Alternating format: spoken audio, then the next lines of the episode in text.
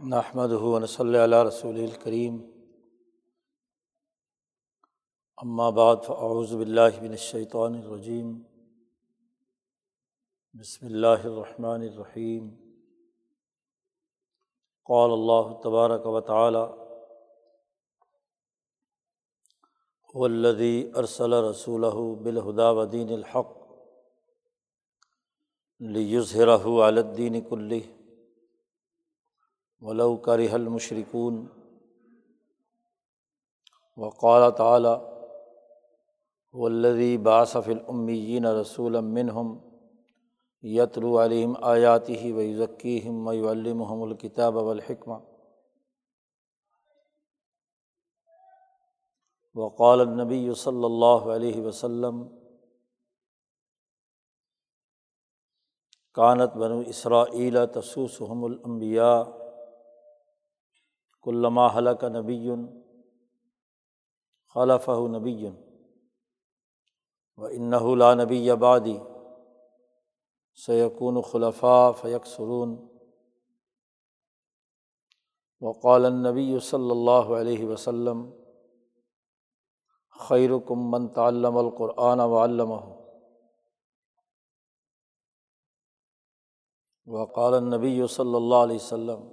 الحکمت ضالۃ المؤمن حیث وجدہ فہو احق و بحا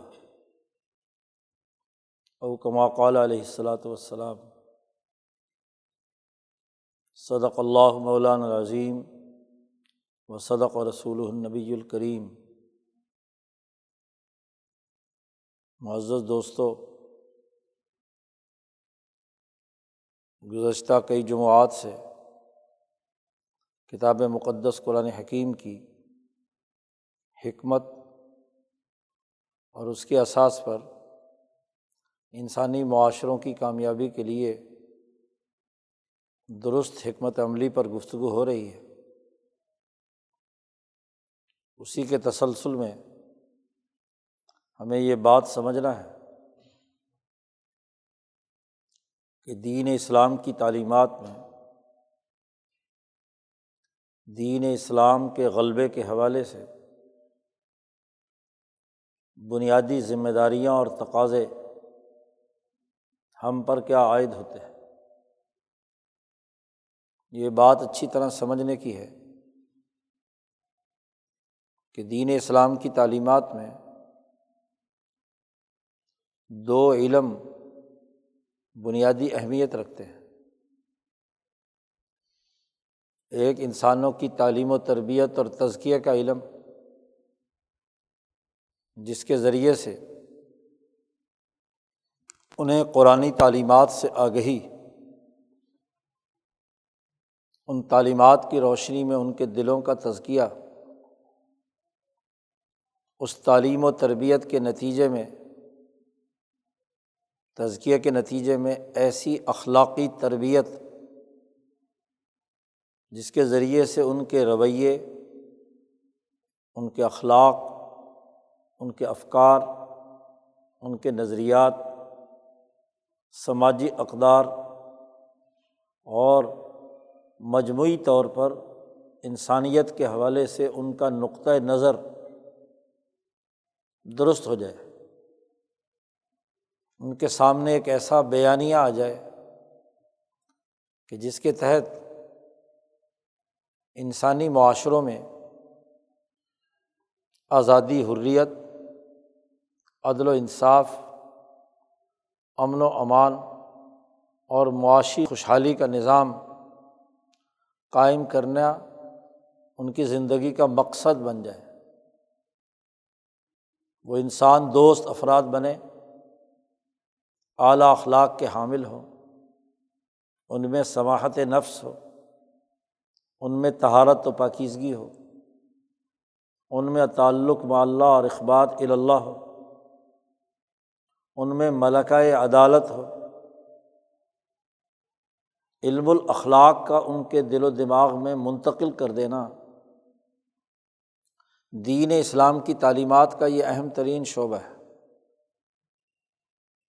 ایک ایسا بنیادی علم ہے کہ جس کے بغیر انسانیت ترقی نہیں کر سکتی۔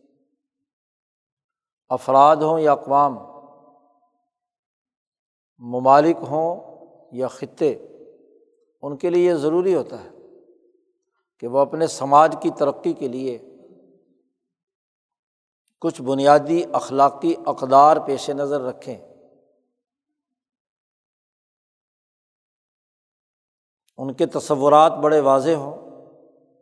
اور ان تصورات میں سب سے اہم ترین جو بنیادی حیثیت رکھتا ہے، وہ انسان دوستی کا ہے۔ انسانوں کے کام آنے کا ہے۔ انسانوں کے ساتھ صحیح اور درست تعلق قائم کرنے کا ہے۔ اپنے خالق و مالک کے ساتھ درست رشتہ قائم کرنے کا ہے۔ خدا پرستی اور انسانیت دوستی اس کا بنیادی وصف ہونا چاہیے۔ اس کے لیے تربیت، تزکیہ، تعلیم، تعلم اور قلبی توجہات اور ذہنی التفاطات کی ضرورت ہوتی ہے۔ نفسانی خواہشات کو کنٹرول کرنا ہوتا ہے۔ قلب اور عقل کو، ذہن کو استعمال کرنا ہے۔ ایک ایسے درست نظریے، اقدار، اخلاق اور اپنی سوسائٹی کو ترقی دینے والے بنیادی نظریات کے ساتھ۔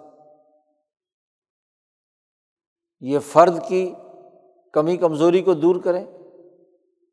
اسے ایک باوقار، عمدہ انسان، دوست، خدا پرست فرد بنائیں۔ اسی کے ساتھ ساتھ وہ فرد جس اجتماع کا بھی حصہ بنے، اس اجتماع میں جو اس پر ذمہ داریاں عائد ہو رہی ہیں، وہ انہیں پورا کرے یہ ایک مستقل علم ہے، مستقل طریقۂ تربیت ہے۔ تعلیم و تربیت اور تزکیہ اس کا عنوان ہے۔ نبی اکرم صلی اللہ علیہ وسلم کے بنیادی فرائض اور ذمہ داریوں میں سے ہے۔ آپ صلی اللہ علیہ وسلم کو اسی مقصد کے لیے بھیجا گیا۔ اور آپ صلی اللہ علیہ وسلم نے اسی کو بیان کیا۔ لتوبئی سمان ضلع علیہم آپ نے جو بیانیہ انسانیت کے سامنے رکھا، جو اس کی وضاحت کی جو اس کی تفصیلات بیان کی، ان کا ایک اہم ترین شعبہ، ایک اہم ترین علم، وہ علم الاخلاق۔ دوسرا بنیادی علم انسانی معاشروں کا وہ ہے، جس کے بغیر دنیا کا کوئی معاشرہ آگے نہیں بڑھ سکتا۔ کہ ان کا خاندانی قومی اور بین الاقوامی نظام ان اقدار اور اخلاق پر وجود میں آئے جس کی اساس پر اس خطے کے بسنے والے لوگ اپنے نظریات و افکار رکھتے ہیں۔ عملی ڈھانچہ، عملی نظام، عملی طور پر ایک گھر، ایک تنظیم، ایک انجمن ایک جماعت، ایک قوم، ایک ملک، ایک ریاست، بلکہ بین الاقوامی اجتماع عملاً قائم ہو۔ جسے شاہ ولی اللہ صاحب کی اصطلاح میں علم الرتفاقات کہا جاتا ہے۔ کہ رفاقتوں کا وہ عملی نظام، جس کے ذریعے سے اس سوسائٹی کا سیاسی اظہار، معاشی اظہار، سماجی اظہار اجتماعی تعلقات وجود میں آتے ہیں۔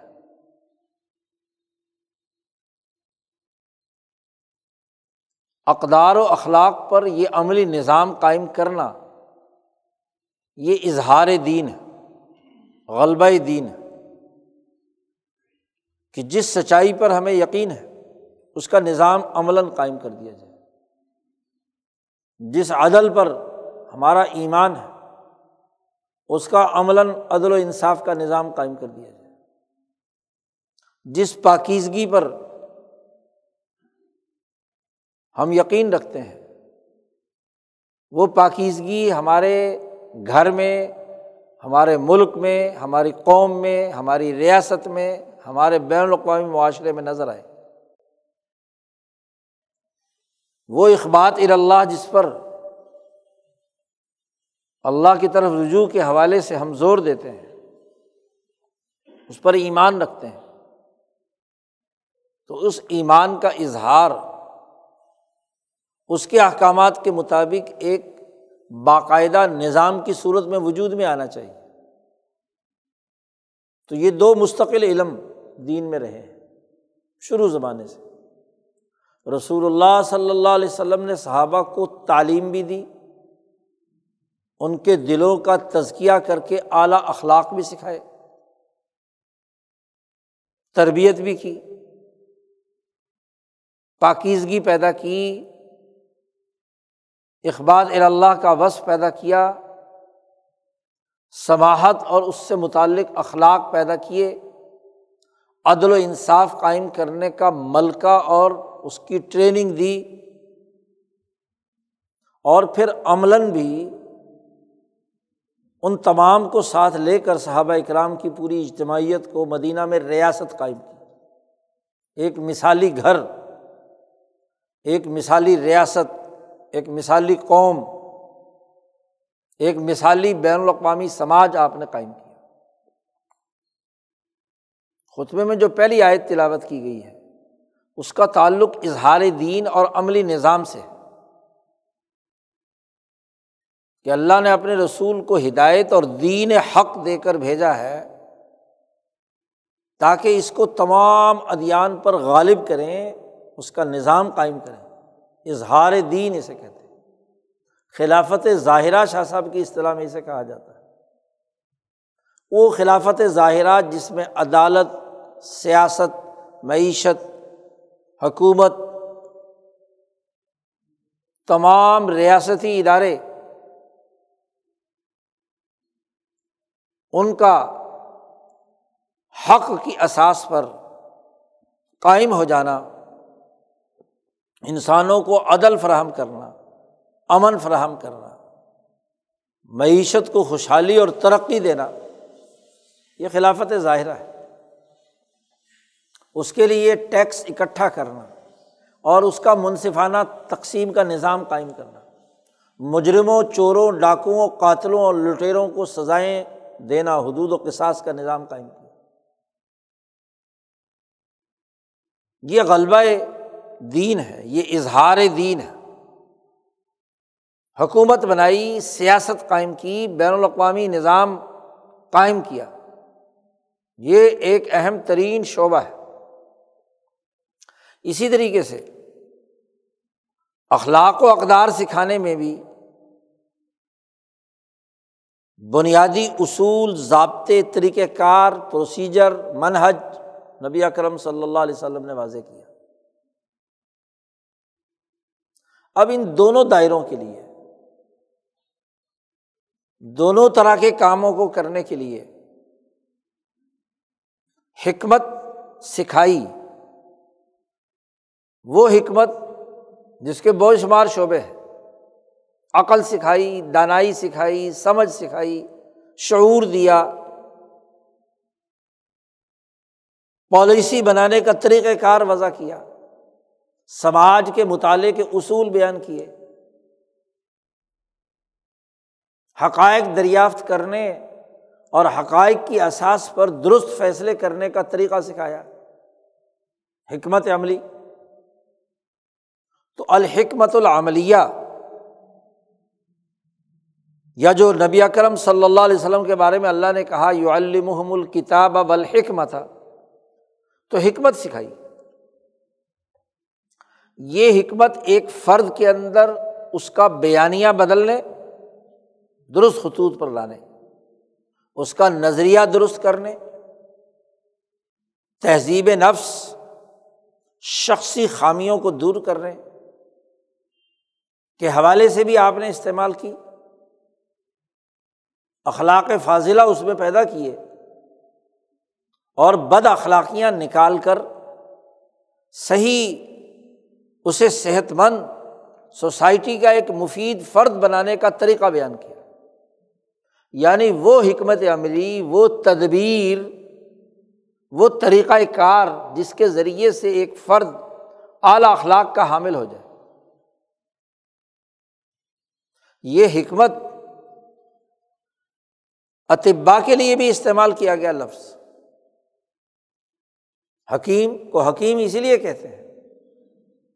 لیکن اس کا دائرۂ کار جس میں انسانی کے امراض اور ان کا علاج معالجہ ہے۔ حکیم بھی ایسی تدبیر سکھاتا ہے، ٹیکنیک سکھاتا ہے۔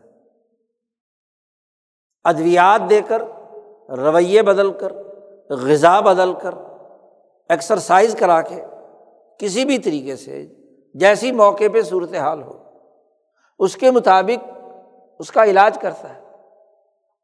مقصد ایک مریض جسم کو صحت مند جسم میں بدلنا ہوتا ہے۔ اس کا تعلق صرف جسم کی طاقت اور قوت سے، جسمانی حالت سے۔ جبکہ جسے تزکیہ کہتے ہیں یا تعلیم دیتے ہیں، تعلیم کا مقصد اس کے ذہن، اس کے قلب اور اس کے نفس کی تینوں حالتوں کو بد اخلاقی کے دائرے سے نکال کر اعلیٰ اخلاق کی طرف تبدیل کرنا ہوتا ہے۔ اس کے نفس کی حد سے بڑی ہوئی خواہشات ختم ہو جائے اعتدال پر آ جائے قلب جو وجہ بے وجہ جرت دکھا کر ہر جگہ چھلانگ مارنے کے لیے تیار رہتا ہے، لڑائی بڑائی دنگا فساد۔ تو اس قلب کو ایک انسان، دوست، فرد، انسانیت کے فائدے کا ارادہ باندھنے والا فرد بنا دینا۔ انسان کی عقل جو سوچتی ہے، چیزوں کا تحریل و تجزیہ کرتی ہے۔ اس کو مکر و فریب سے نکال کر، حقائق کی روشنی میں مواد جمع کرنے، اس کا تجزیہ کرنے اور درست رائے تک پہنچنے، صحیح فیصلہ کرنے کا عمل سکھانا۔ تو گویا کہ بے عقلی سے عقل کی طرف، بزدلی سے جرت اور ہمت کے قلب کی طرف خواہش پرست نفس کو نکال کر ایک انسانیت کو توانائی بخشنے والی طاقت اور قوت کی طرف نفس کو متوجہ کرتا ہے۔ یہ اس شخص کی حکمت عملی ہے۔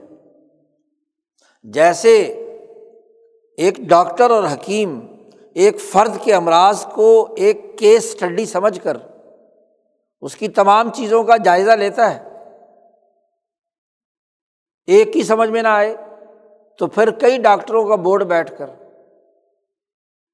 اپنے اپنے جو ان کی رائے ہے یا جس جس شعبے کے ہیں اور اس شعبے کے اعتبار سے اس جسم کے بارے میں دل کی کیا حالت ہے، گردوں کی کیا حالت ہے، جگر کی کیا حالت ہے، دماغ کی کیا، ایک بورڈ کی مشاورت سے اس آدمی کو مرض کی حالت سے نکال کر صحت کی حالت میں لانے کے لیے وہ بورڈ کی مشاورت درست حکمت عملی اپناتی ہے۔ کوئی دل کی ایسی میڈیسن دی جائے جو جگر کو خراب کر دے، جگر کو میڈیسن دی جائے جو دوسرے کو نقصان تو ایسی میڈیسن تجویز کی جاتی ہے، ایسا طریقۂ کار طے کیا جاتا ہے کہ جس سے کسی بھی عزو کو کوئی زیادہ نقصان نہ پہنچے اور مجموعی طور پر صحت حاصل ہو جائے۔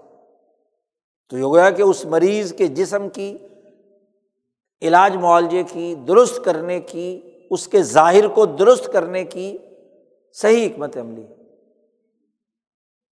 حکمت عملی فرد بھی بنا سکتا ہے، اگر اسی دائرے کی چیز ہو، اور ایک مشاورت سے بھی ہو سکتی۔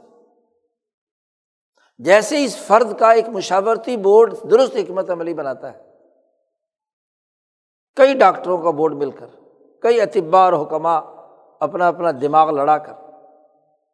ایسے ہی روح کی جو خرابی نفس، قلب اور عقل کے تناظر میں ہے، تو صوفیہ اور اولیا ان کی ٹیم، ان کی اجتماعیت، جو ایک چھتری تلے ہے، نقش بندی سلسلہ، کسی قادری سلسلے، کسی سہروردی سلسلے کے اندر، اجتماعیت اس بورڈ کے نتیجے میں ایک حکمت عملی بنتی ہے کہ اس فرد کا علاج معالجہ ایسے کیا جا سکتا اس کے اخلاق ایسے کیے جا سکتے یہی حال ملکی سطح کے ایک نظام کا ہے کہ جو حکمت عملی مشاورت کی احساس پر بنتی ہے۔ جو طریقۂ کار تمام حقائق کو اکٹھا کر کے درست طور پر اس کا بغیر کسی تعصب میرٹ پر اس کے بارے میں طریقۂ کار اختیار کیا جائے۔ تو اس سے جو حکمت عملی وجود میں آئے گی طریقۂ کار وجود میں آئے گا، اس کو صحت دینے کا وہ بہترین ہوگا۔ نبی اکرم صلی اللہ علیہ وسلم نے حکمت کے ان تمام طریقوں کو استعمال کیا۔ آپ کی احادیث یا تو افراد کی شخصی کمزوریوں کو دور کرنے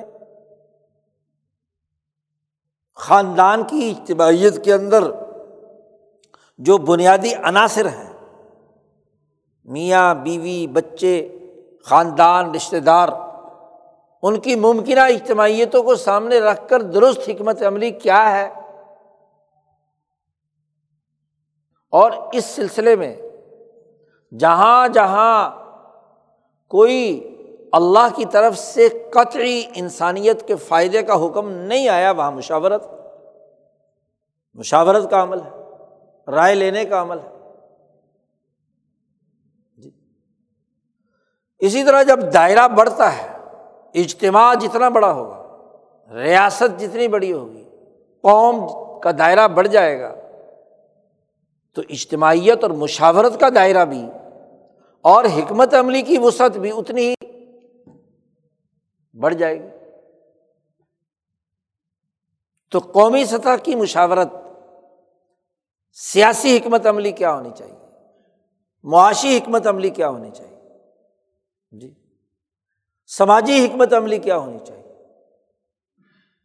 مدینے کے تمام گھروں کی اجتماعیت کو برقرار رکھنے کے لیے کیا اقدامات کیے جانے چاہیے؟ مسلمان، یہودی، مشرق میساک مدینہ، اس کی اہم دستاویز کہ ان امور کے اساس پر ریاست کا نظم و نسق چلے گا۔ اس کی پالیسی طے ہو گئی اس کا طریقۂ کار طے ہو گیا اسی طرح جب بین الاقوامی معاملات پیش آئے، خیبر کی فتح ہے کیسر و کسرا کو خطوط ہے، ان کا مقابلہ ہے، تو وہ طریقۂ کار بھی نبی اکرم صلی اللہ علیہ وسلم نے سمجھایا۔ طریقۂ کار سمجھایا۔ اور اس کے لیے تمام معلومات رسول اللہ صلی اللہ علیہ وسلم نے حاصل کی اپنے جاسوسی نظام کے ذریعے سے۔ معلومات سامنے آئیں گی۔ حکمت میں یہی تعریف شروع میں بیان کی گئی تھی کہ حقائق کی بنیاد پر ڈیٹا سامنے ہوگا تو پھر ہی آپ کسی کو کسی معاملے میں کیا ہے؟ صحیح رائے دے پائیں گے۔ درست فیصلہ ہوگا۔ آپ اندازہ لگائیے کہ حاتم تائی قبیلے کا سردار عادی ابن حاتم خود فرماتے ہیں۔ ان کا قبیلے میں اس کی بہن پہلے سے آ کر مسلمان ہو چکی ہے۔ یہ صاحب بھاگ کر دوسری طرف چلے گئے اور وہاں جا کر کوئی نسرانیوں کا ایک فرقہ اختیار کر لیا۔ وہ جب رسول اللہ صلی اللہ علیہ وسلم کے پاس آئے، حقائق سے باخبری کی بات دیکھی۔ تو حضور صلی اللہ علیہ وسلم جب انہیں دعوت دی کہ مسلمان ہو جا، تو تو کامیاب ہو جائے۔ تو ادی نے کہا کہ بات یہ ہے کہ میں تو پہلے سے ایک دین پر ہوں، میں نے نسرانی دین قبول کر لیا، وہ اللہ کا دین ہے۔ رسول اللہ صلی اللہ علیہ وسلم نے فرمایا اس کے جواب میں، اب یہ کو مکالمہ ہو رہا ہے۔ آپ صلی اللہ علیہ وسلم نے فرمایا اس سے کہ تیرے دین کو تجھ سے زیادہ میں جانتا ہوں۔ وہ کہنے لگا ہے آپ مجھ سے زیادہ میرے دین کو جانتے ہیں۔ حضور صلی اللہ علیہ وسلم نے عیسائیوں کے ایک فرقے کا نام لیا کہ تم نے وہ وہ قبول کیا ہے۔ تم نے وہ فرقہ قبول کیا عیسائیت کا۔ اور کیا تم فلاں فلاں کام کرتے ہو؟ اور ان میں بڑی اہم چوٹ لگائی کہ تم قبیلے کے سردار ہو۔ کیا تم مربا ہو؟ یعنی لوگوں پر جو ٹیکس، ان کی آمدنی کا کل ایک بٹا چار تم وصول کر لیتے ہو نا؟ اس نے ذرا کہتے میں نے ایستا سے کہا کہ ہاں جی وصول تو کرتا ہوں۔ کیونکہ یہی رواج تھا کیسر و کسرا کا ایک آدمی جتنی پیداوار اٹھاتا تھا، کاشت کرتا تھا، اس کل پیداوار کا ایک بڑا چار حصہ کیسر کو دینا ہوتا تھا، کسرا کو دینا ہوتا تھا۔ پابندی تھی۔ تو رسول اللہ صلی اللہ علیہ وسلم نے فرمایا، تیرے دین میں تو یہ جائز نہیں ہے۔ عیسائیت میں کہاں جائز ہے؟ کہ اتنا ظلم کیا جائے ان کاشتکاروں پر جن کی کل پیداوار کا ایک بڑا چار تو وصول کر لے۔ تو مجھے جھٹکا لگا کہ حضور صلی اللہ علیہ وسلم کو میرے دین کے بارے میں معلومات ہے کہ دین اصل یہ ہے اور میرا کردار اپنے قبیلے کے اندر یہ ہے۔ اب یہ رسول اللہ صلی اللہ علیہ وسلم نے بنو طے کے قبیلے کے لوگ جو ادی سے پہلے آ چکے تھے ان کے انٹرویو لیے، معلومات لی یا عرب قبائل کے بارے میں آپ کے پاس معلومات لوگوں کے ذریعے موجود تھی یا وہی الہی سے معلوم ہوئی نبی کا تو بہت اونچا مقام۔ تو آپ صلی اللہ علیہ وسلم نے ان حقائق کی روشنی میں اسے لاجواب کر دیا۔ پھر حضور صلی اللہ علیہ وسلم کے اس کے چہرے پر پریشانی اور جو کچھ وہ سوچ رہے تھے آدھی کہتے میں سوچ رہا تھا۔ تو حضور صلی اللہ علیہ وسلم نے فرمایا کہ میں تجھے بتاؤں کہ تو اسلام کیوں قبول نہیں کر رہا اور تو نے عیسائیت کیوں قبول کی ہے؟ کہتے جی ہاں ذرا بتائیں۔ آپ صلی اللہ علیہ وسلم نے فرمایا کہ تو اسلام اس لیے نہیں قبول کر رہا کہ اس وقت جو مسلمان یا ہمارا ریاستی نظام ہے، میرے ساتھ کمزور لوگ ہیں، غریب لوگ ہیں، ضعیف لوگ ہیں۔ ضعیف لوگ میرے ساتھ ہیں۔ ان کو اس وقت کوئی بڑی طاقت اور قوت حاصل نہیں۔ جیسی کیسر و کسرا کی۔ تو تو تو کے سردار ہے اور جو سردار اور سیاست دان ہوتے ہیں نا، وہ چڑھتے سورج کے پجاری ہوتے ہیں۔ وہ دیکھتے ہیں کہ مفاد کہاں سے ملے گا۔ کہاں سے پیسے ملیں گے، کہاں سے عہدہ ملے گا۔ تو تو اس لیے مسلمان نہیں ہونا چاہتا۔ کہ تو ان غریبوں کے ساتھ مسلمان ہوگا تو تجھے مالی طور پر کوئی فائدہ نہیں ہوگا۔ تجھے مال چاہیے نا، اس لیے۔ اس پر رسول اللہ صلی اللہ علیہ وسلم نے ایک اور سوال داغ دیا۔ آپ صلی اللہ علیہ وسلم نے فرمایا، تم نے ہیرا دیکھا ہے؟ ادھی کہتے ہیں، میں نے تو نہیں دیکھا، لیکن سنا ہے کہ بڑا مالدار شہر ہے، بہت آباد اور خوشحال شہر حضور صلی اللہ علیہ وسلم نے فرمایا کہ بڑی بنیادی بات سمجھ لے۔ آج تو تو سمجھ رہا ہے کہ یہ کمزور ہے۔ جی اللہ تعالیٰ اس دین کو اتنا غالب اور طاقتور کر دے گا کہ ایک عورت ہیرا سے چل کر حرم پہنچے گی، نہ اس کو بد نگاہی سے کوئی دیکھے گا اور نہ ہی اس سے کوئی مال لوٹے گا۔ سیاسی طاقت مفسرین نے اس حدیث کو لیو ذراح الدین کلی کی ذیل میں نقل کیا ہے۔ اتنی اظہار دین، اتنا غلبہ دین، اتنا سسٹم مضبوط ہوگا کہ ایک عورت وہاں سے چلے گی حرم تک۔ اس کو کوئی نہ تو بد نگاہی سے دیکھے گا اور نہ ہی اس کا زیورات لوٹے گا۔ اب آپ دیکھیے کہ یہ غلبہ دین اور اظہار کس احساس پر ایک سردار کو اسلام کی دعوت دے رہے ہیں؟ جی۔ اور پھر فرمایا، دیکھنا، کس طرح ایران کے خزانے یہاں آئیں گے؟ لطف تہن کنوزا کسرا۔ تم ضرور بھی ضرور فتح کرو گے کسرا۔ میں نے بڑے حیرانی سے پوچھا، کسرا؟ اس زمانے میں کسرا ایک ہزار سال کی پرانی شہنشاہیت جس کے پاس دولت کے انبار، جس کے پاس سیاسی طاقت۔ ارب تو بڑی سپر طاقت سمجھتے تھے۔ تو میں نے بڑی حیرانگی سے پوچھا کسرا حضور نے فرمایا ہاں کسرا بن ہرمز؟ نام بھی بتا دیا۔ یہ کوئی اور کسرا کی بات نہیں میں کر رہا۔ آپ صلی اللہ علیہ وسلم نے فرمایا۔ تو آدھی کہتے ہیں بعد میں کہ میں وہ تمام باتیں جو حضور صلی اللہ علیہ وسلم نے کی، اظہار دین کی، غلبہ دین کی، وہ میرے سامنے پوری ہو چکی ہے جی۔ تو بڑی بنیادی سی بات دیکھیے کہ حکمت عملی سے کسی کی شخصیت کو بدلنا ادھی کو صحیح خلق اور راستے پر لانا۔ یہی حال خاندانوں کے تعلقات کا ہے، سماجی تعلقات کا ہے۔ سماجی تعلقات کے حوالے سے تمام چیزوں پر نظر رکھنا، اس کی حکمت عملی تیار کرنا، اس کے لیے طریقۂ کار اختیار کرنا۔ ایک خاتون اپنے شوہر سے کہتی ہے، جس کی دو بیویاں ہیں اور ہر ایک سے اولاد وہ لاڈری بیگم صاحبہ کہتی ہے اپنے شوہر سے، بشیر سے، کہ تیرے پاس بڑا عمدہ گھوڑا میرے بیٹے کو دے۔ اس نے کہا، چلو جی دے دیا۔ ہاں نہیں نہیں، ایسے نہیں۔ وہاں حضور صلی اللہ علیہ وسلم کے پاس، چلو اور انہیں گواہ بناؤ۔ حکومت ہی گویا کہ اس کو سند حاصل ہونی چاہیے۔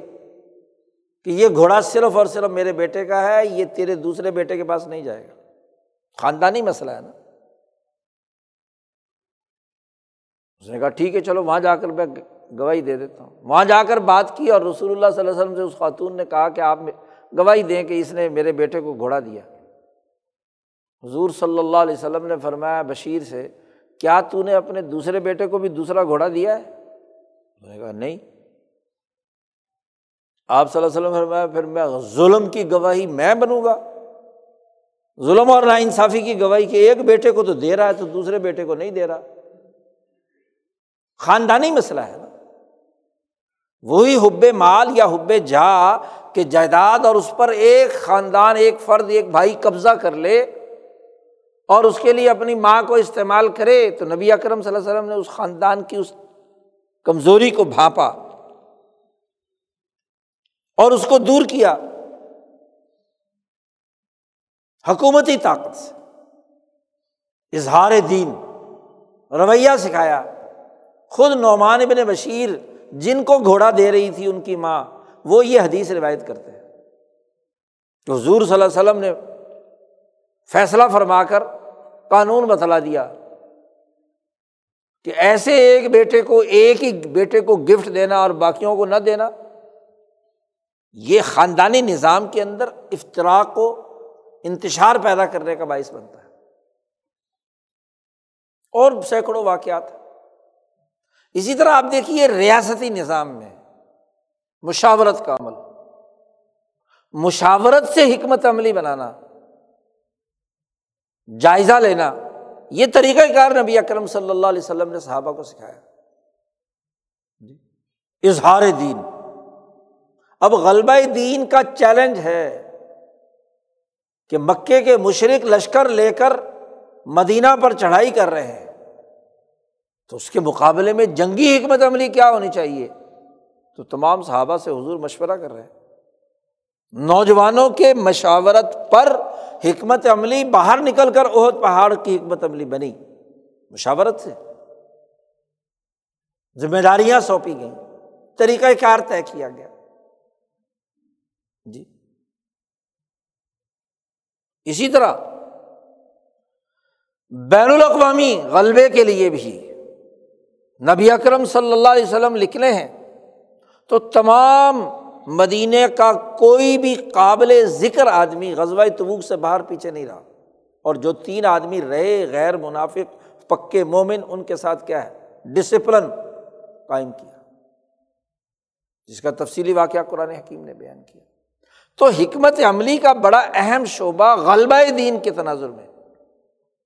اب ہمارے یہاں آپ صلی اللہ علیہ وسلم کی وہ حکمت عملی جو تعلیم، تزکیہ، اخلاق سے متعلق ہے، اس پر تو گفتگو ہوتی ہے، واز بھی ہوتے ہیں، نصیحت بھی ہوتی ہے، لیکن سیاسی، سماجی، معاشی نقطۂ نظر سے،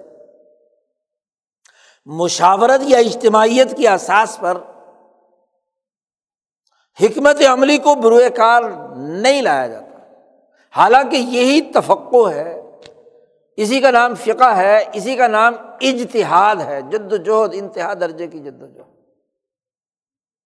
جہاد بھی اسی سے نکلا ہے۔ جہاد بغیر حکمت عملی کے نہیں ہوتا۔ اجتہاد بھی بغیر حکمت عملی کے نہیں ہوتا۔ ایک مشتحد بھی پیش آمدہ مسائل کے تناظر میں اپنی تمام اعلیٰ صلاحیتوں اور دستیاب معلومات، عرف اور تمام فقہی ذخیرے کا جائزہ لے کر وہ اشتہاد کرتا ہے، ایک رائے قائم کرتا ہے، ایک فتویٰ دیتا ہے یا ایک قاضی اور جج ہے تو حکم جاری کرتا ہے جی نبی اکرم صلی اللہ علیہ وسلم کے بعد حکمت عملی یہ مشاورت کی احساس پر ہی خلافت تھی۔ اس لیے عمر فاروق نے جو مشہور زمانہ تقریر کی ہے، بخاری میں جس کی تفصیلات موجود ہیں، اپنے انتقال سے پہلے تو صاف فرمایا کہ حکومت اور خلافت اظہار دین بغیر مشورے کے نہیں ہو سکتا مسلمانوں کی مشاورت کے بغیر خلافت ہو ہی نہیں سکتی۔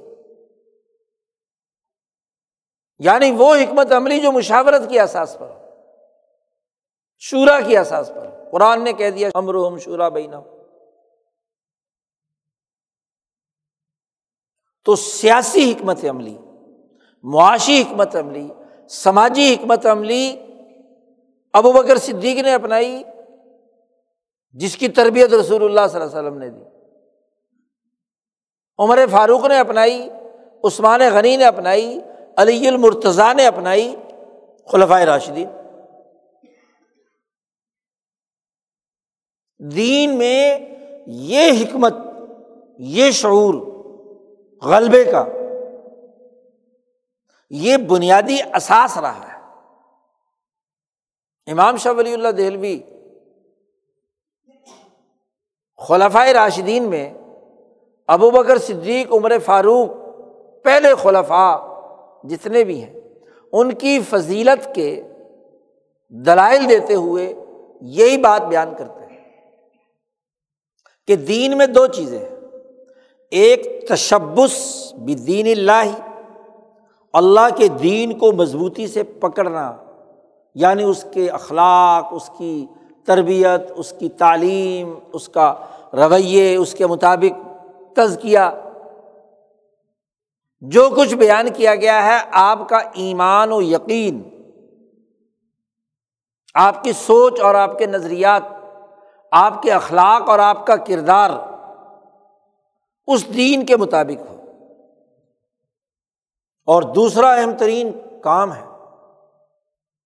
کہ اس دین کو دنیا بھر میں پھیلانا، نشر کرنا، اظہار کرنا، غلبہ دین کے لیے جد وجہد اور کوشش کرنا دو باتیں پہلا عمل، اگر پہلے عمل تک محدود رہے تو یہ لازمی عمل ہے۔ یہ متعدی نہیں ہے، ذات تک محدود ہے۔ آپ کے اپنے تک محدود ہے۔ شخص تک محدود ہے۔ اور دوسرا بڑا بنیادی عمل، نصرت الدین، دین کی نصرت، دین کو غالب کرنے کا عمل لیو ذرا الدینی کلی کا عمل، یہ متعدی عمل ہے۔ اب انسانیت کو زیادہ سے زیادہ ایک صحیح عدل و انصاف کے نظریے کے ساتھ جوڑنا، اس کا نظام بنانا، اس کے مطابق سسٹم تشکیل دینا یہ دوسرا اہم ترین شعبہ ہے۔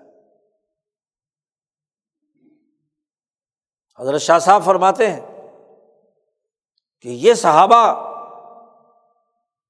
ایک لاکھ کم و بیش جتنے بھی ہیں، ان تمام میں تشب سے دین دین کے بنیادی عربت الوسقہ کی گرفت نبی کرم صلی اللہ علیہ وسلم کی صحبت کی برکت سے وہ ایمان یقین ان کے دل کے اندر راسک ہو چکا ہے۔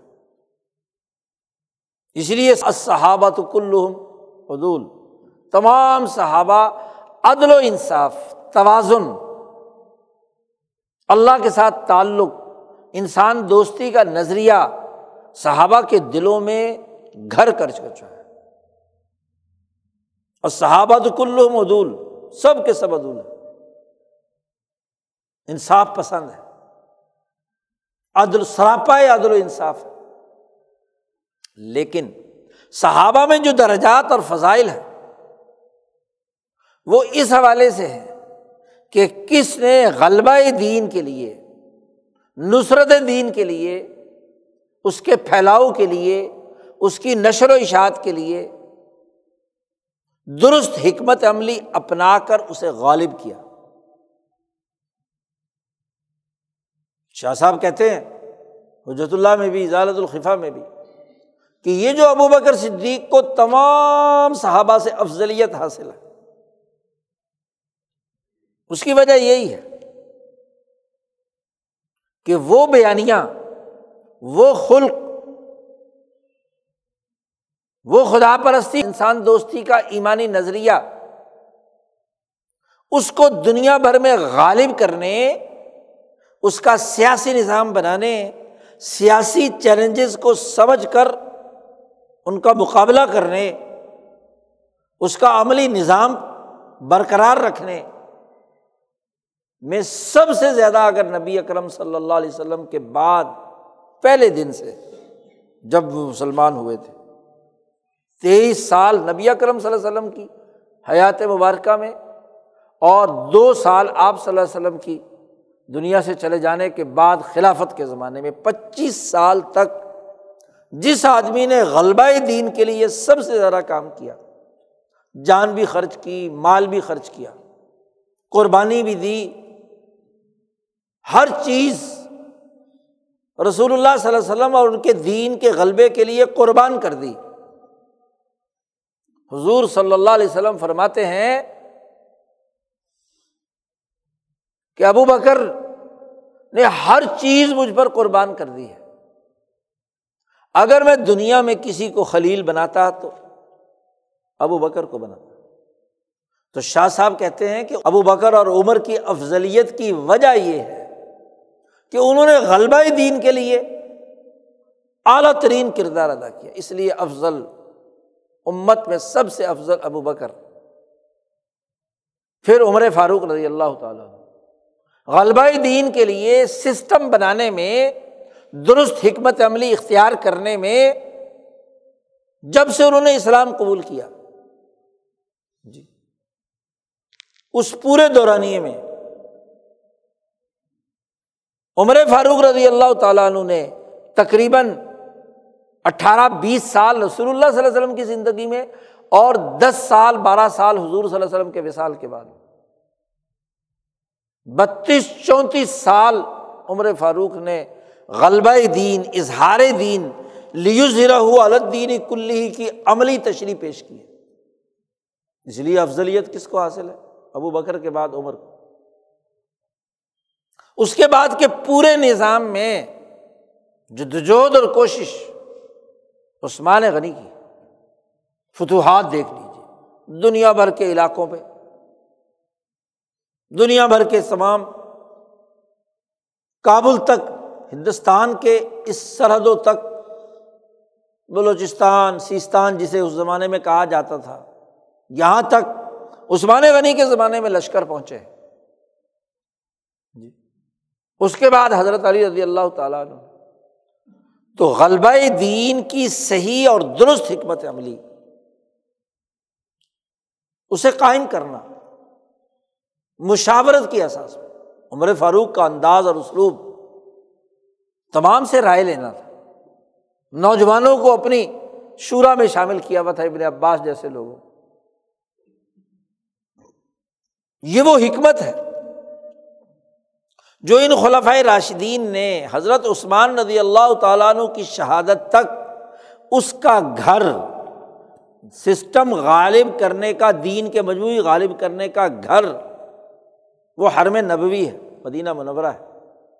اس کا تعامل، اس کا طریقۂ کار ہے۔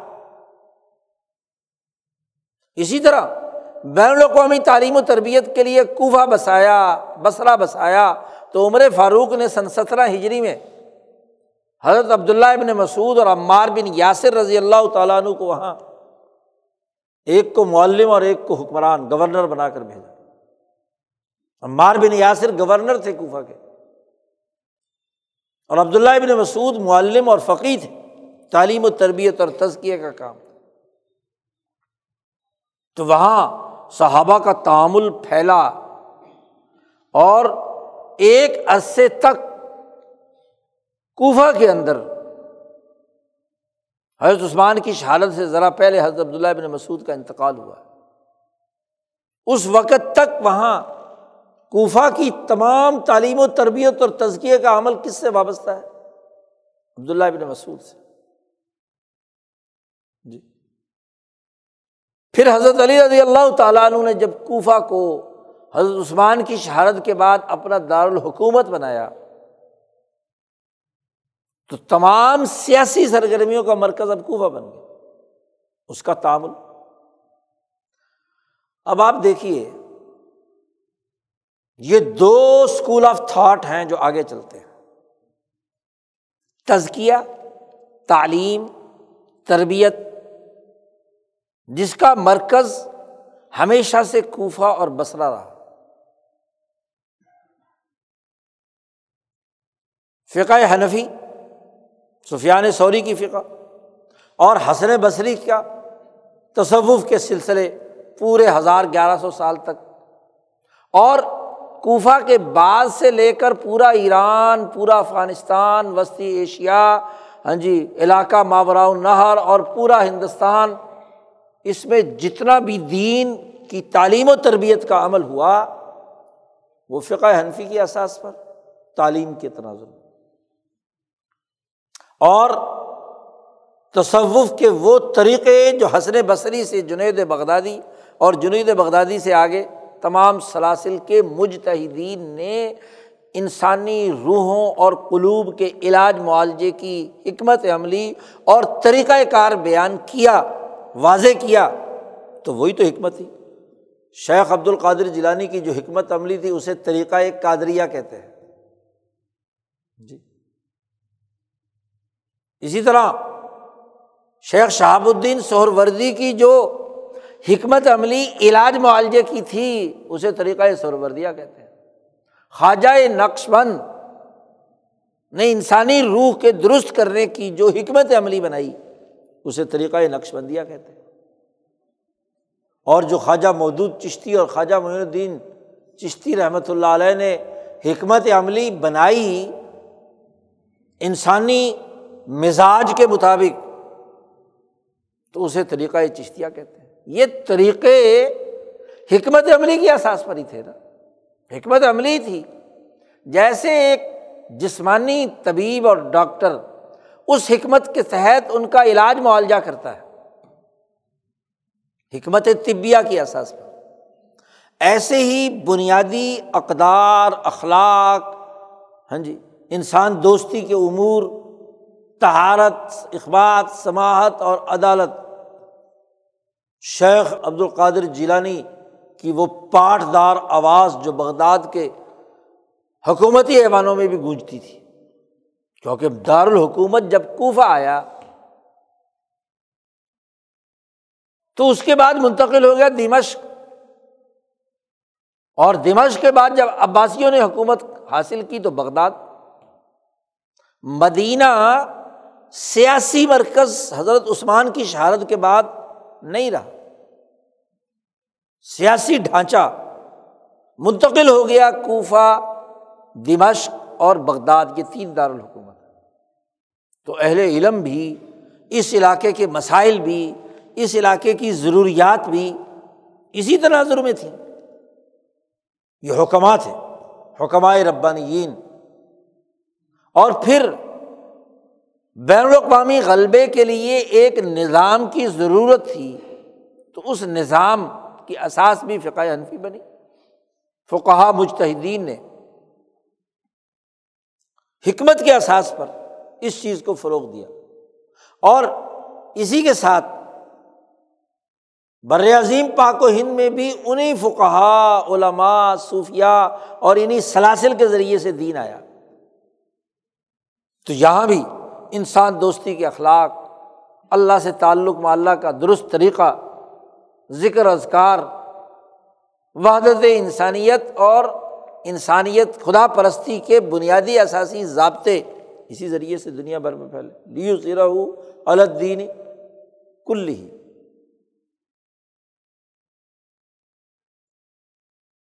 دماشق جب دارالحکومت بنا تو اس کا بنیادی مرکز بلکہ بنو عباس کے ابتدائی دور کا بنیادی مرکز بھی مدینہ تھا۔ علم وہاں سے لیتے تھے۔ علم کا مرکز مدینہ رہا اور علم کے مرکز کی اساس حکمت عملی کے اصول پر، مشاورت کے اصول پر وہ تھی جو عمر فاروق نے بنائی۔ اور عمر کی حکمت ان کی حکمت عملی مدینہ میں، ان کے بعد ابن عمر، ان کے بیٹے انہیں کی زندگی اور ان کے بعد عائشہ صدیقہ رضی اللہ تعالیٰ نے سعید ابن المسیب فقائے صبا جنہیں کہا جاتا ہے، ان کے بڑے جلیل القدر لوگ، تو تعامل مدینہ یا علم جس کو امام مالک نے مرتب اور مدون کر دیا معطا میں۔ اس علم کے احساس پر دمش کی حکومت اپنا غلبے کا نظام قائم کرتی۔ جی۔ اور اسی علم کے احساس پر ہارون الرشید، مامون الرشید، امین الرشید، خلفائے بنو عباس، جو براہ راست شاگرد ہیں امام مالک کے، علم وہاں سے لیا۔ تعلیم وہاں سے حاصل کی، تربیت وہاں سے لی۔ خود ہارون نے بھی اور اپنے دونوں بیٹوں کو بھی بھیجا تعلیم کے لیے۔ تو تعلیم و تربیت لے کر اس کا عملی نظام قائم کرنے کا بین الاقوامی ڈھانچہ بنو عباس نے قائم کیا۔ تو دونوں چیزیں جمع رہی اور اس جمعیت کو آگے چل کر فقہا اور حکمہ نے اختیار کیا، اس علم کو مدون اور مرتب کیا تفقع اور بصیرت کو۔ جس طرح مدینہ کے تمام فقہا کے تعامل جمع کر دیے معطا امام مالک میں ایسے ہی کوفہ جہاں حضرت علی، عبداللہ ابن مسعود، عمار بن یاسر، حسن بصری، ان کے علوم موجود تھے، وہ جامع سفیان سوری اور امام ابو حنیفہ رحمۃ اللہ علیہ نے کتاب الآثار کی صورت میں مرتب کر دی۔ کہ اس حکمت کی اساس یہ تعامل ہے جو اہل کوفہ کا رہا ہے، ابراہیم نقی وغیرہ وغیرہ۔ تو اس کی احساس پر علوم آگے بڑھے پھر بنو بھیا نے ایک بہت اہم کام کیا۔ عمر بن عبدالعزیز جب خلیفہ بنے تو ایک دفتر بنایا جس سے دنیا بھر میں جہاں جہاں کسی صحابی سے کسی تعبیر یا تبا تابی نے کوئی حدیث سنی تھی، ان تمام حدیثوں کا ڈیٹا جمع کیا گیا۔ ابن شہاب زہری اس کے سربراہ بورڈ کے سربراہ بنائے گئے، بڑے بڑے محدثین ان کے ساتھ۔ تو اس پورے جو ہزاروں، لاکھوں بلکہ حدیثیں جمع ہو گئیں، ان کا تحلیل و تجزیہ کیا، صحیح غلط کی تمیز پیدا کی، ایک علم مستقل اجم اسما اور رجال مرتب کیا گیا کہ جو آدمی یہ بات رسول اللہ صلی اللہ علیہ وسلم سے ہم میں بتلا رہا ہے، روایت کر رہا ہے وہ آدمی کب پیدا ہوا، کب فوت ہوا، کیا پڑھا، کہاں پڑھا، کیا اس کا ذہن اور حافظہ کیسا تھا، اس کی اعمال اور رویے کیسے تھے، عادل تھا یا ظالم تھا، سچا تھا یا جھوٹا تھا، وغیرہ وغیرہ۔ آپ دیکھیے کہ ہزاروں، لاکھوں آدمیوں کا ڈیٹا جمع کرنا، یہ حکمت عملی نہیں تو اور کیا ہے؟ فنی بنیادوں پر اس بات کا جائزہ لیا گیا کہ بھائی جو بات رسول اللہ صلی اللہ علیہ وسلم کی طرف منسوب ہو رہی ہے، کیا اس کی روایت کرنے والے؟ جی ہر ایک حدیث میں کم از کم امام بخاری کے زمانے تک طبقۂ خامسہ کے آدمی چار پانچ آدمی تھے، واسطے تھے۔ تین کم از کم اور زیادہ سے زیادہ پانچ۔ اب اگر ہر ایک حدیث کے پانچ بندوں کا ڈیٹا جمع کرو اور بخاری کہتے ہیں کہ میں نے چھ لاکھ حدیثوں سے کیا ہے۔ بخاری مرتب کی اکیلے امام بخاری کے پاس چھ لاکھ حدیثیں ہیں۔ اور چھ کو ملٹی پلائی کر لو، چھ لاکھ کو پانچ بندوں سے۔ ان پانچ بندوں کا ڈیٹا جمع کرنا۔ تو کتنا بڑا ڈیٹا بنتا ہے؟ اس زمانے میں تو کمپیوٹر بھی نہیں تھا۔ جی۔ بڑی بڑی اسی اسی جلدوں پر مشتمل کتابیں لکھی گئیں کہ ان کا ڈیٹا سامنے آئے کہ وہ کون بندہ ہے جو یہ حدیث حضور صلی اللہ علیہ وسلم سے جو روایت کرنے والی سند ہے، وہ کہاں اور کیا اس وہ فرد جس تاریخ کو پیدا ہوا تو جس سے وہ روایت کر رہا ہے، کیا وہ اس وقت زندہ تھا؟ یہ جائزہ لیا جائے۔ پھر کیا زندہ ہونے کے ساتھ ساتھ یہ جو لینے والا ہے، یہ کہیں بچہ تو نہیں تھا؟ ایسا سمجھدار جس سے بات لے سکے؟ اس سوال کا جواب۔ پھر جس سے لیا وہ اتنا بوڑھا تو نہیں ہو چکا تھا کہ بھول گیا ہو۔ اس کے حافظے میں کوئی خرابی تو نہیں بعد میں پیدا ہوگی جی۔ تو اتنی چھان پھٹک کے ساتھ ڈیٹا جب سامنے آیا، اخبار احاد کا، تو امام محمد بن ادریس اشافی رحمۃ اللہ علیہ نے حکمت عملی کی احساس پر ہی اس پورے ڈیٹا کا دوبارہ جائزہ لے کر جائزہ لینے، حدیثوں کے قبول کرنے، صحت اور ذوف کے معیارات قائم کرنے کے اصول مرتب کر دیے۔ تو یہ حدیث کے اخذ کرنے کی حکمت عملی تاکہ اس کی احساس پر جو بیانیاں بنے وہ صحیح اور درست ہو، جو قانون بنے، جو حکم جاری ہو، جو سسٹم بنے، جو نظام بنے، وہ کیا ہو؟ اس کی احساس پر بنے۔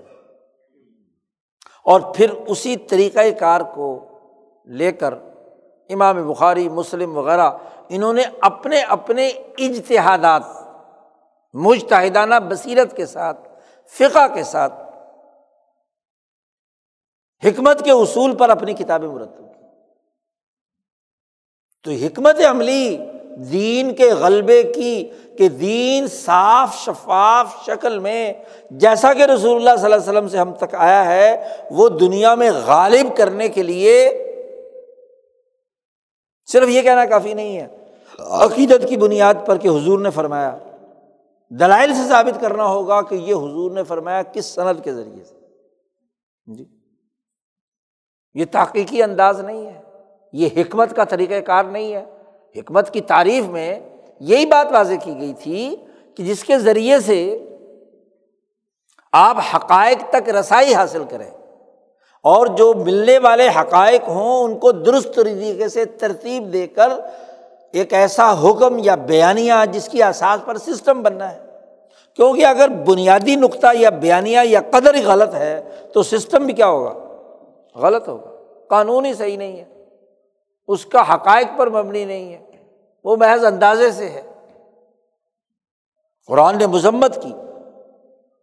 ان مکے والوں کی، ان مشرقوں کی کہ جو صرف گمان پر بات کر رہے ہیں۔ ان کے پاس کچھ نہیں ہے سوائے زن کے۔ وہ ان ضن لائنی من الحق کی شیا گمان اور اندازے کی بنیاد پر جو بات ہوتی ہے قرض کی بنیاد پر بات ہوتی ہے، وہ حق، حقائق کا مقابلہ نہیں کر سکتا۔ بھائی، ایک فرنیچر بنانے والا اندازے سے لکڑی کاٹ لے تو ٹیبل سیدھی چاروں کونوں پر ہوگی مثلاً۔ ٹھیک ٹھیک پیمائش کرنی ہوگی نا۔ کہ ایک حصہ اس کا اگر ایک سائز کا ہے تو دوسری طرف کا بھی ہوگا، تب مربع بنے گا۔ ورنہ تو ٹیڈی میڈی سی کیا ہے؟ تو حق ٹھیک ٹھیک ہو تو پھر تو ہوتا ہے۔ اور اگر گمانات ہو، انداز ہو ہاں جی ایسے اندازے سے کام کیا ہوا ہے تو اندازے غلط بھی ہو سکتے ہیں۔ تو حق کی رسائی کی حکمت۔ محدثین نے فقہ نے صوفیہ نے اسی کی بنیاد پر امام احمد بن حنبل کی فقہ، امام شافی کی فقہ، امام مالک کی فقہ، امام اعظم، امام ابو حنیفہ کی فقہ، یہ حکمت کی اساس پر ہی وجود میں آئی ہیں، قانونی ڈھانچہ بنا ہے، اجتہاد کی بنیاد پر ہی، جد وجہد کی اب آپ دیکھیے، دنیا بھر میں غلبہ دین کے یہ دو دائرے، علم کے دو شعبے تعلیم، تربیت، تزکیہ، اخلاقیات اور سیاسی غلبے کی خلافتیں۔ چار خلافتیں گزری خلافت راشدہ، بنو میاں بنو عباس، بنو عثمان۔ بدلتے دور کے ساتھ انہوں نے نظام غالب کیے۔ حکمت عملی کے احساس پر، سیاسی، سماجی شعور کے احساس پر۔ سیاسی نظام بنے، معاشی نظام بنے، سماجی نظام بنے۔ اس کی ایک پوری ہزار سالہ تاریخ ہو۔ اور اس کے جن لوگوں نے ان حقائق کی روشنی میں اشتہاد سے کام لیا، جد وجہد کی، تو جن لوگوں نے یہ کام کیا، وہ فقی تھے مجتحد تھے مجتحد فی المذہب تھے مجتحد فی المنتصب تھے۔ اور مجتحدین مطلق اونچے درجے کے۔ اسی طریقے سے جنہوں نے مجتحد فی المسائل، کیونکہ چیلنجز زمانہ گزرنے کے ساتھ، مسائل زمانہ گزرنے کے ساتھ نئے پیدا ہوتے ہیں۔ جب نئے پیدا ہوتے ہیں، تو ان چیلنجز کو اس کے مطابق ہی حکمت کی احساس پر حل کیا جاتا ہے۔ نا وہ امام ابو حنیفہ نے اپنے زمانے میں حل کیے، امام بخاری نے اپنے زمانے میں حل کیے، امام شافی نے، امام احمد نے، امام مالک نے فقہ نے، محدثین نے، حکمرانوں نے، خلفاء نے حل کیے۔ اب آپ دیکھیے، یہ تسلسل امام شاہ ولی اللہ فرماتے ہیں کہ پہلے پانچ سو سالہ دور میں تو ہموار طریقے سے چلا ہے۔ پانچ سو سالہ جو بعد کا دور ہے،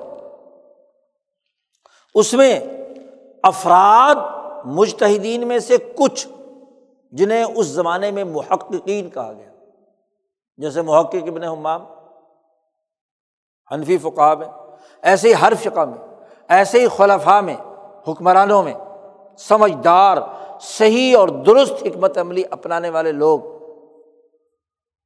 وہ گنتی کے تھے۔ شاہ صاحب کے زمانے تک آتے آتے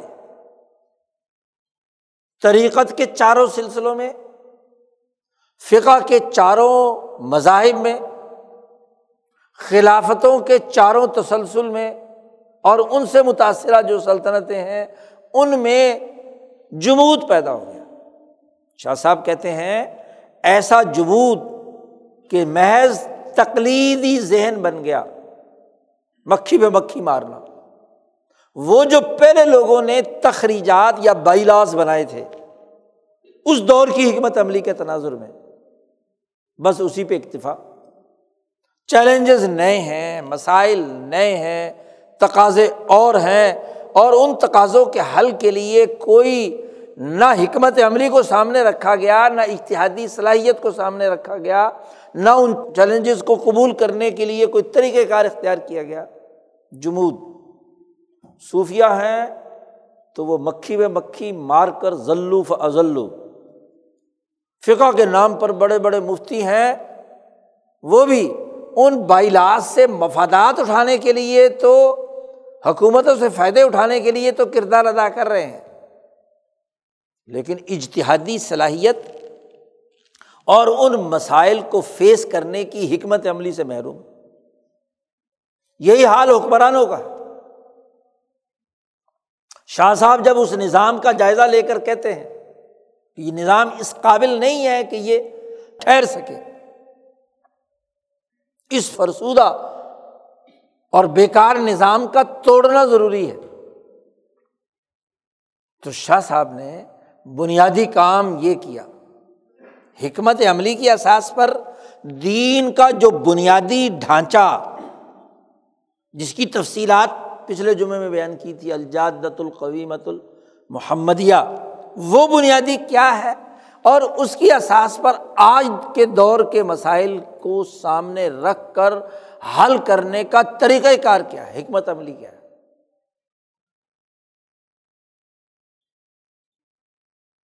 اس کی احساس پر انہوں نے اپنی ساری کتابیں مرتب کیں۔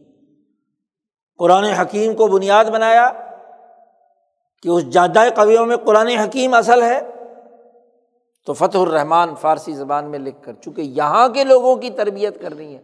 حکمت کا تقاضا بھی یہ ہے کہ جب کسی علم کو، بیانیے کو آپ کسی قوم میں فروغ دینا چاہتے ہیں، تو ان کی اپنی زبان میں گفتگو کریں گے تو ذہن قبول کرے گا۔ اور اگر کسی اور زبان میں پڑھائیں اور پڑھیں اور لکھیں، تو بیانیہ کیا بنے گا؟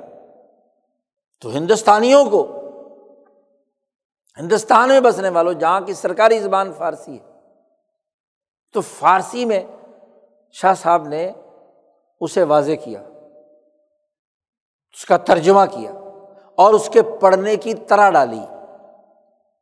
احادیث کا پورا ذخیرہ، اس کی ایک بنیادی کتاب منتخب کی معطا اس کا فارسی ترجمہ کیا، اس کے شروع میں فارسی کا مقدمہ لکھ کر یہ بات واضح کی کہ آج ان مسائل کو فیس کرنے کا صحیح اور درست طریقۂ کار کیا ہے۔ اسے بیان کیا۔ دوسرا درجہ احادیث کا تھا۔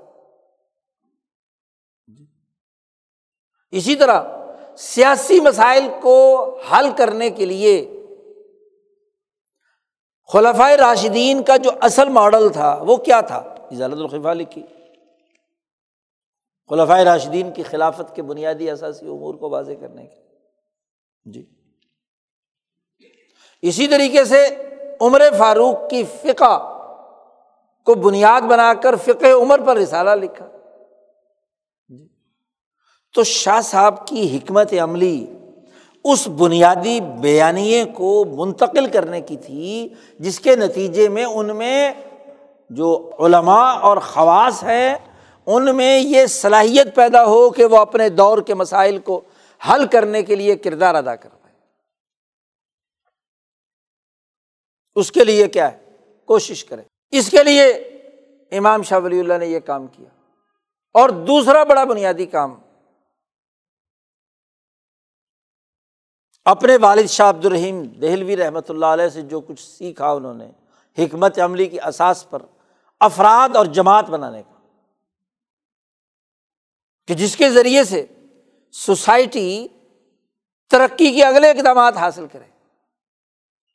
یہ وہ ولی اللہ فکر ہے جس کی بنیادی اساس اس حکمت عملی پر مبنی ہے جو رسول اللہ صلی اللہ علیہ وسلم نے متعین کی تھی۔ یہ قرآن حکمت عملی۔ یہ امتیازی خصوصیت اس بر عظیم پاک و ہند کے پچھلے پانچ، چھ سو سالہ دور میں مجد الفسانی کی ابتدائی کاوش کے بعد امام شاہ ولی اللہ دہلوی کی۔ امام شاہ ولی اللہ دہلوی نے اس کو احساس بنا کر کیا ہے، آگے منتقل کیا ہے۔ یہ اہمیت ہے فکر ولی اللہ کی۔ کہ پورا تسلسل رسول اللہ صلی اللہ علیہ وسلم سے لے کر اور اس کے لیے معیار اور نمونہ اس حکمت عملی کے لیے نبی اکرم صلی اللہ علیہ وسلم کا تیئیس سالہ دور نبوت اور خلفائے راشدین کا پورا جو دور ہے، اس کو احساس بنایا۔ اور متقدمین فقہا، اس کے لیے احساس بنایا کہ یہ چاروں فقہیں یہ اسلام کے چار ماڈل نہیں ہیں۔ اصل ماڈل، اصل مرکز فقہ عمر ہے۔ یہ اس کی شرح ہے، چاروں کے چاروں۔ حنفیت، شافیت، مالکیت ہر حمبلیت بلکہ وہاں شاہ صاحب نے مثال دی کہ عمر فاروق کو یوں سمجھ لو کہ وہ مجتہد مطلق ہے۔ اور ابو حنیفہ شافی مالک، احمد کو یہ سمجھ لو کہ اس مجتہد کے ذیل میں یہ مجتہد منتصب ہے جنہوں نے عمر فاروق کے سلیقے کی احساس پر، جنہوں نے سب سے پہلے نظام تشکیل دیا ہے، اس کی چار انسانی مزاجوں کے مطابق تشریح کی ہے۔ اس سے کیا ہے؟ اختلافات امت ختم ہوں گے۔ مسائل کے حل کرنے کا ایک خلاصہ، ایک صحیح طریقۂ کار وضع ہوگا۔ دین کی ایک جامعت سامنے آئے گی۔ اس کا سیاسی نظام، معاشی نظام، اجتماعی نظام، دور کے تقاضوں کے مطابق اس کو سامنے رکھ کر اب باعلاز بناؤ۔ آج کی تخریجات کرو۔ ٹھیک ہے، پچھلے ہزار سال میں ایک علاقے میں امام ابو حنیفہ کی فقہ کے بائیلاز نے وہاں دین کے فروغ اور غلبے کے لیے کام کیا۔ ایک علاقے میں امام شفیع کے بنائے ہوئے بائیلاز نے کردار ادا کیا۔ ایک علاقے میں امام مالک، امام، ایک علاقے میں امام احمد بن حنبل۔ اب دنیا سمٹ رہی ہے ایک بین الاقوامی ماحول میں، تو آپ کو ایک بیانیہ دینا ہوگا اور وہ بیانیے کا مرکز رسول اللہ صلی اللہ علیہ وسلم ہے اور اس کے بعد خلفۂ راشدین، اور خلفۂ راشدین میں بھی مرکزی حیثیت جس نے سسٹم بنایا وہ عمر فاروق کی۔ یہ وہ فکر ولی اللہ ہے، یہ وہ اساس ہے۔ جہاں دنیا بھر کے علاقائی بیانیے، علاقائی ماڈل، علاقائی نظام، بین الاقوامی دھارے کی صورت اختیار کر رہے ہیں۔ ان کی شناختیں جی۔ خاص طور پر بیانیے کے اعتبار سے تو بین الاقوامی دور کے اندر اسلام کا ایک ہی بیانیہ، جس میں تزکیہ بھی ہو، تعلیم بھی ہو، سیاست بھی ہو، معیشت بھی ہو، سماجیات بھی ہوں، اخلاقیات بھی ہوں، تمام چیزیں اس کے اندر شامل ہوں، اس کی ضرورت ہے۔ اسی لیے پچھلے تین سو سال سے امام شاہ ولی اللہ کی جماعت کے لوگ، شاہ عبد العزیز سید احمد شہید، شاہ اسماعیل شہید، شاہ اسحاق، شاہ عبد الغنی حاجی امداد اللہ مہاجر مکی، مولانا قاسم نانوتفی مولانا رشید احمد گنگوئی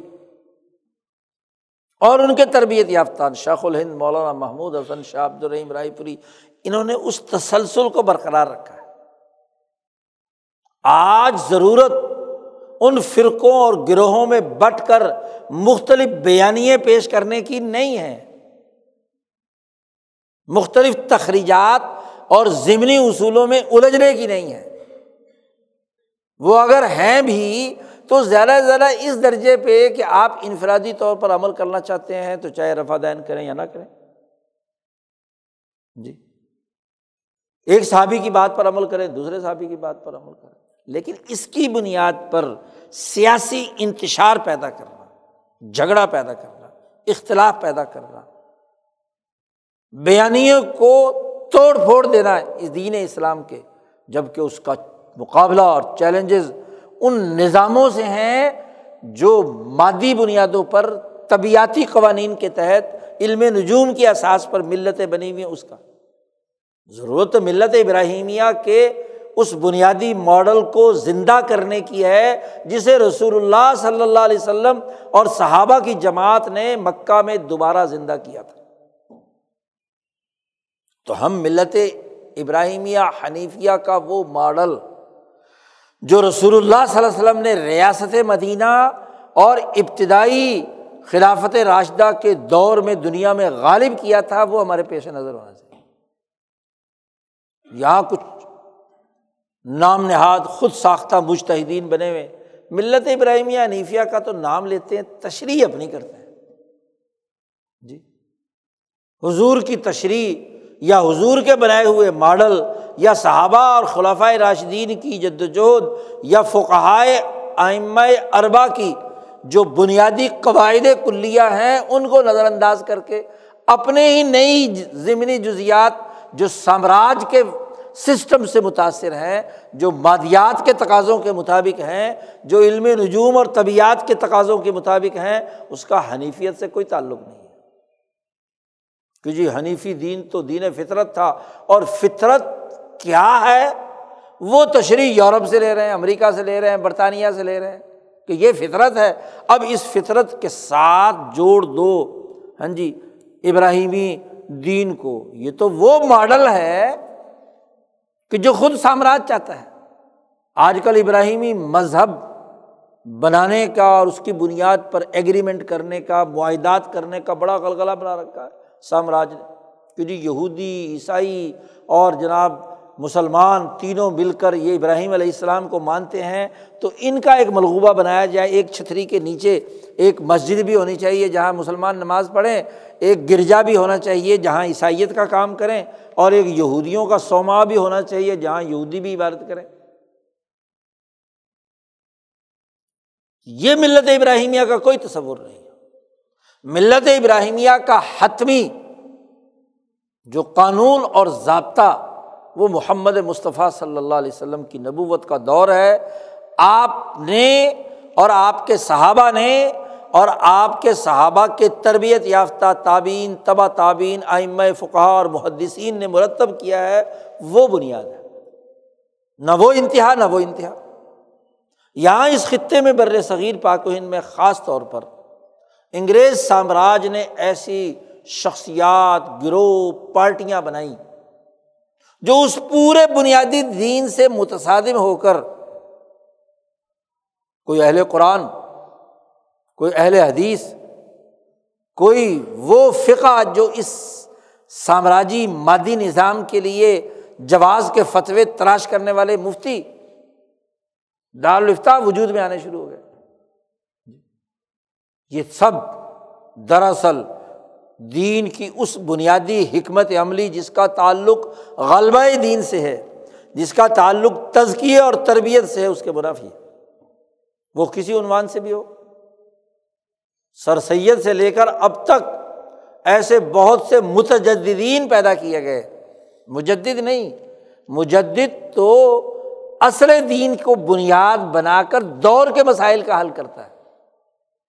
اور متجدد باب تفاعل سے ہے کہ جو مصنوعی طور پر ایسی تجدید کرتا ہے، جس کا تجدید سے تعلق نہیں، الگ سے یعنی مصنوعی تجدید ہے وہ، جس کا حقیقت سے کوئی تعلق، تجدید کا تعلق تو حقائق سے ہوتا ہے۔ پہلے حقیقت تو متعین کرو۔ جی۔ وہ دراصل جدیدیت کے نام پر ہے کہ جو جدیدیت دنیا بھر میں مادی نظام ہے، حیات نے پیدا کر دی، اس کا پیوند کاری ہے اسلام کے ساتھ۔ جتنی بھی اسلام کے نام سے پارٹیاں بنی جتنی بھی کیا ہے، قرآن کے نام سے پارٹیاں بنی جتنی بھی احادیث کے نام سے پارٹیاں بنی حتیٰ کہ فقہ کی بنیاد پر، تخریجات کی بنیاد پر جتنی جماعتیں اور گروہ بنے ان کا متبع نظر اس جدید نظام کے ساتھ ایڈجسٹمنٹ ہے۔ ایک جدید تو وسائل پیداوار کا جدید ہونا ہے۔ ٹیکنالوجی کا آنا ہے۔ یہ تو ہر زمانے میں بدلتی رہی ہے۔ جی۔ صنعتی دور ہے تو نئی ایجادات، نئی ٹیکنالوجی۔ اور ایک اس ٹیکنالوجی کے استعمال کا سرمایہ دارانہ یا مادی طریقہ کار۔ علم نجوم کی احساس پر اس کا طریقہ کار۔ یہ استعمال، یہ فکر اور یہ نظریہ یہ غلط ہے۔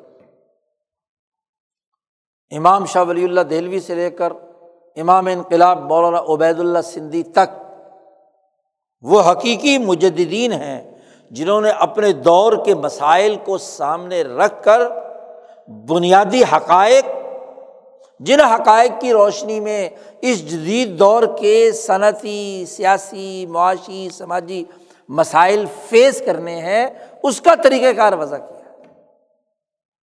خاص طور پر انیس سو بائیس کے بعد جب ریاستیں قومی بنیادوں پر بننے لگی، مذاہب کی حکومتیں ختم ہو گئی، خلافت راشدہ سے جو تسلسل چلا آ رہا تھا، خلافت عثمانیہ کا وہ ختم ہو گئی۔ مسلمانوں کی کوئی حکومت دین اسلام کے احساس پر قائم نہیں رہی۔ جتنی بھی ریاستیں بنی وہ شخصی تھی، خاندانی تھی، علاقائی تھی، لیکن وہ زیر سایہ سرمایہ داری نظام کی تھی۔ زیر سایہ طاقتور پانچ ویٹو پاور ممالک کی ہیں۔ تو وہاں اسلام کیسا جی۔ اب وہاں پیمند کاری کرنا تو متجدین ہوئے نا۔ اسلامی ریاست بنا لی۔ تو متجدین ہوئے نا اسلام کی ریاست کا نام استعمال کرنے کا۔ اور اس اسلامی ریاست کے ذیل میں ہاں جی اسلامی بینکاری، اسلامی بزنس، اسلامی جناب والا جماعت، اسلامی تنظیم، اسلامی فلاں اسلامی فلاں، لیبل اسلام کا اور کام سامراج کا۔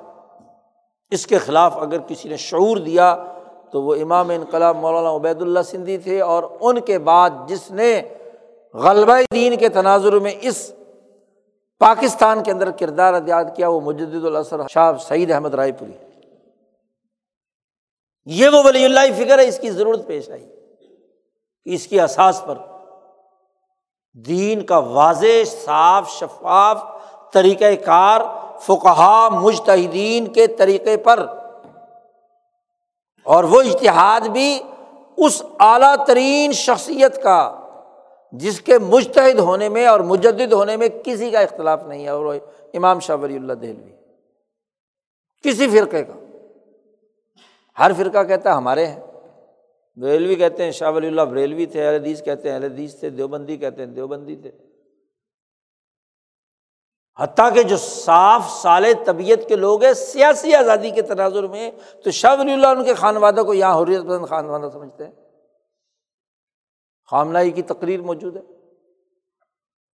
تو بنیادی بات کہ جس کے مجد ہونے میں دنیا بھر میں کسی کو اختلاف نہیں ہے، اور دور زوال سے پہلے اور دور عروج کے بعد کے درمیانی برزخ کے دور میں وہ پیدا ہوا ہے۔ تو اس کے فکر کو اختیار کرنا ہے، یا سامراج کے تسلط کے بعد اس کے پیدا کیے ہوئے دلی کالج سے پیدا ہونے والا متجد جو ہے اس کو بنیاد بنانا ہے۔ اس لیے پرانی حکمت عملی کا تقاضا، وہ بات اور وہ بنیادی علم ہے جو امام انقلاب مولانا عبید اللہ سندھی نے فکر ولی اللہ کی صورت میں بیان کیے، مرتب کیے، اس کا شعور دیا اور اس کو پھیلانا، یہ قرآن حکمت کو پھیلانا ہے، اس کی احساس پر کام کرنا ہے۔ اس کے علاوہ جتنے بھی راستے ہیں، وہ سامراج کی طرف جاتے ہیں۔ متجدین کی طرف جاتے ہیں۔ غلط راستے پر انسانوں کو ڈالنے والے ہیں۔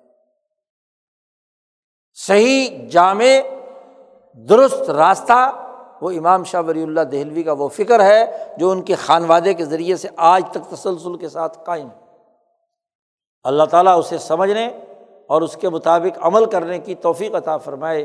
وہ آخر ان الحمد للہ رب العالمین۔